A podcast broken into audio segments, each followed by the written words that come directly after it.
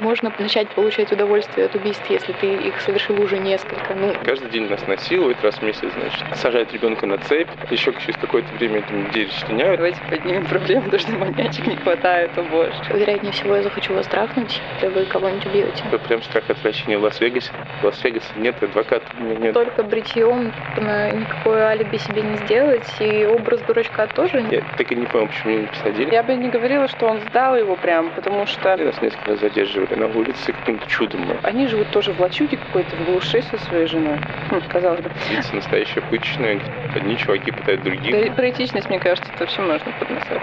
Всем привет! Это подкаст «Молоко плюс. Руки за голову», посвященный криминалу и всему, что с ним связано. Здесь мы будем рассказывать о необычных уголовных делах и тюрьмах, общаться с адвокатами, криминальными журналистами и, конечно же, делиться своими историями. В общем, соберем здесь все, что может пригодиться ответственному российскому гражданину. Короче, подписывайтесь на «Молоко плюс» во всех соцсеточках и на наш подкаст на удобной для вас платформе, чтобы не пропустить новый эпизод.